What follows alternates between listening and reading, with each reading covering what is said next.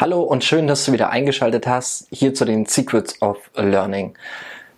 Hast du demnächst eine Prüfung vor dir oder hast du eigentlich weniger Zeit zur Verfügung, als du Material zum Lernen hast?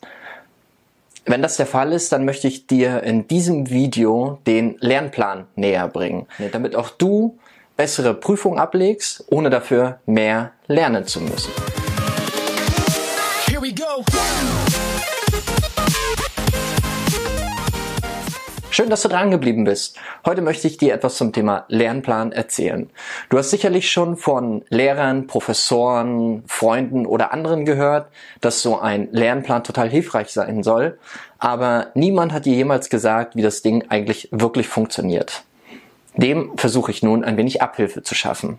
Zu Beginn musst du dir jedoch noch selber ein paar Fragen stellen. Wie lange Zeit hast du noch bis zur Prüfung? Wenn du gestern mit deiner Ausbildung angefangen hast und noch 3 Jahre Zeit hast, bis die Prüfung ansteht, dann sage ich dir schon mal herzlichen Glückwunsch. Du hast unglaublich viel Zeit und kannst dich ganz in Ruhe auf deine Prüfung vorbereiten. Solltest du in einer Woche deine Prüfung haben, dann gratuliere ich dir trotzdem. Denn auch du hast dich ja dafür entschieden, etwas zu tun, um bessere Ergebnisse abzuliefern. Und wie du ja in meinen letzten Videos gelernt hast, ist es am Ende des Lernprozesses sehr hilfreich, deinen Prozess einmal zu überprüfen und dich dann genau zu fragen, was kann ich beim nächsten Mal anders machen. Wenn du also mit dem kurzfristigen Lernen gut klarkommst und die Ergebnisse deinen Ansprüchen entsprechen, dann mach einfach weiter so. Und wenn du damit unzufrieden bist, ganz einfach, dann hör jetzt genau zu und du kannst dich beim nächsten Mal die letzten Tage vor der Prüfung beruhigt zurücklegen, wenn du diese Strategie anwendest. Die nächste Frage, die du dir stellst, ist, hast du die Inhalte für die Prüfung bereits ausgearbeitet oder musst du das noch alles erst machen? Und was ich damit meine ist, hast du dir bereits Lernunterlagen angefertigt, irgendwelche Zettel, Karteikarten, das was für dich gut ist?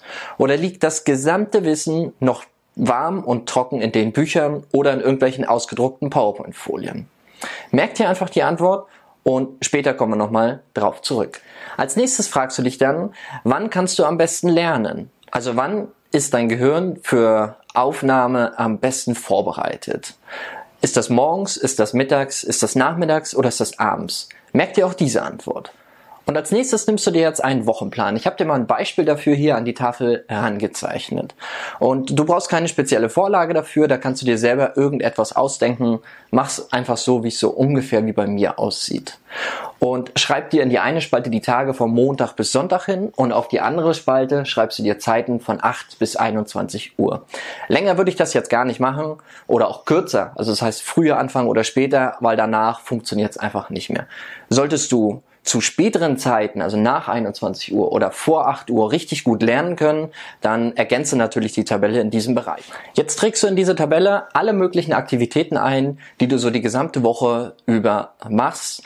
Also alles, was nicht mit Lernen zu tun haben. Du blockierst also jetzt schon die Zeiten, wo du weißt, dass du nicht lernen kannst. Das heißt, hast du einen Nebenjob, dann trag dir die Zeiten ein. Als Beispiel, du gehst mittwochs von 16 bis 21 Uhr arbeiten, dann ist hier diese Zeit schon mal weg. Und als nächstes trägst du dir die Sachen ein, wo du vielleicht zur Schule gehen musst oder du musst noch Vorlesungen besuchen, die du auch nicht auslassen kannst, dann blockierst du auch die Zeiten. Also alles, wo du nicht lernen kannst. Wenn du montags von 9 bis 15 Uhr noch eine Vorlesung hast, durchstreichen. Mittwochs hast du von 11 bis 14 Uhr Vorlesung, auch durchstreichen. Und am Freitag hast du ganz früh von 9 bis 10 eine Vorlesung. Durchstreichen. Du musst das Ganze auch nicht durchstreichen, sondern du kannst auch reinschreiben, welche Sachen du dort machst, um das noch übersichtlicher für dich machen. Ich streiche jetzt als Beispiel mal durch.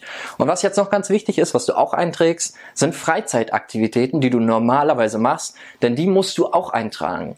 Das heißt, gehst du zweimal die Woche zum Sport, dann trag dir das ein. Wenn du also montags zwischen 17 und 20 Uhr zum Sport gehst, Zeit blocken. Wenn du am Mittwochs das Gleiche machst, 17 bis 20 Uhr Sport, auch die Zeit blocken.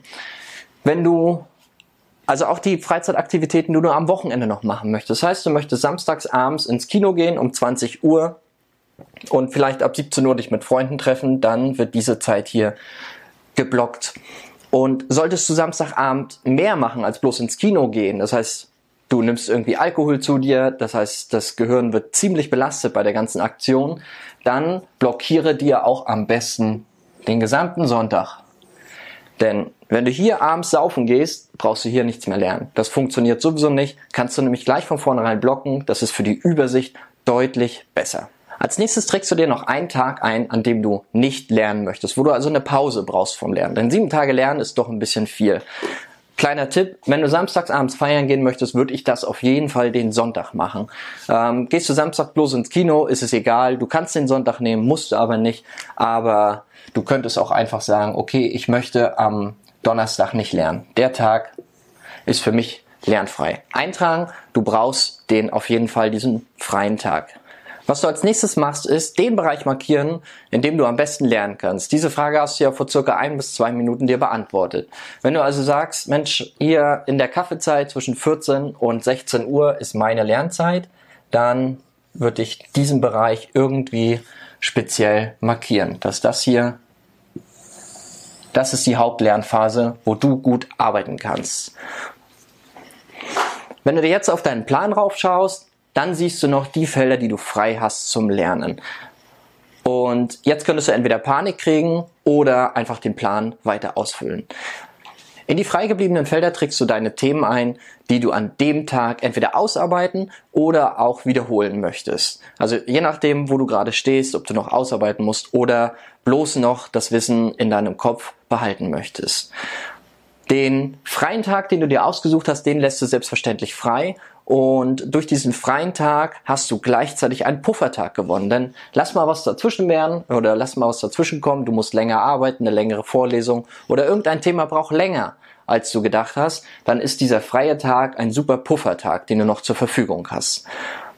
Den kannst du dann nutzen, wenn deine Zeit plötzlich knapp werden sollte, weil du dich verschätzt hast mit den Angaben, die du gemacht hast. Und dann hast du hier noch eine kleine Reserve zur Verfügung.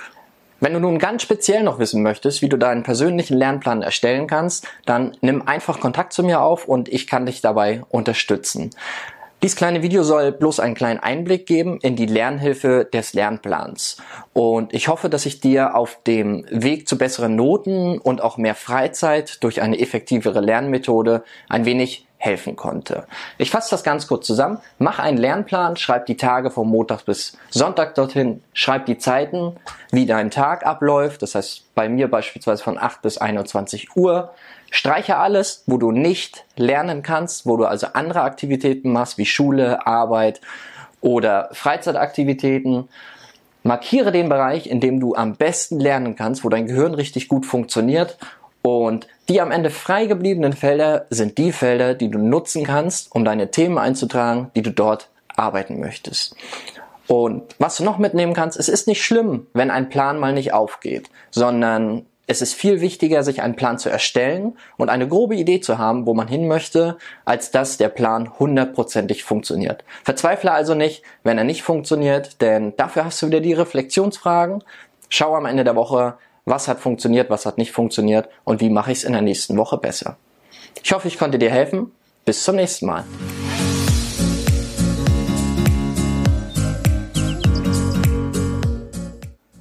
Hey, ich bin's nochmal. Wenn dir gefallen hat, was du gesehen hast, dann abonniere doch jetzt einfach den Kanal, damit du keine weiteren Tipps verpasst. Bis später, dein Christian.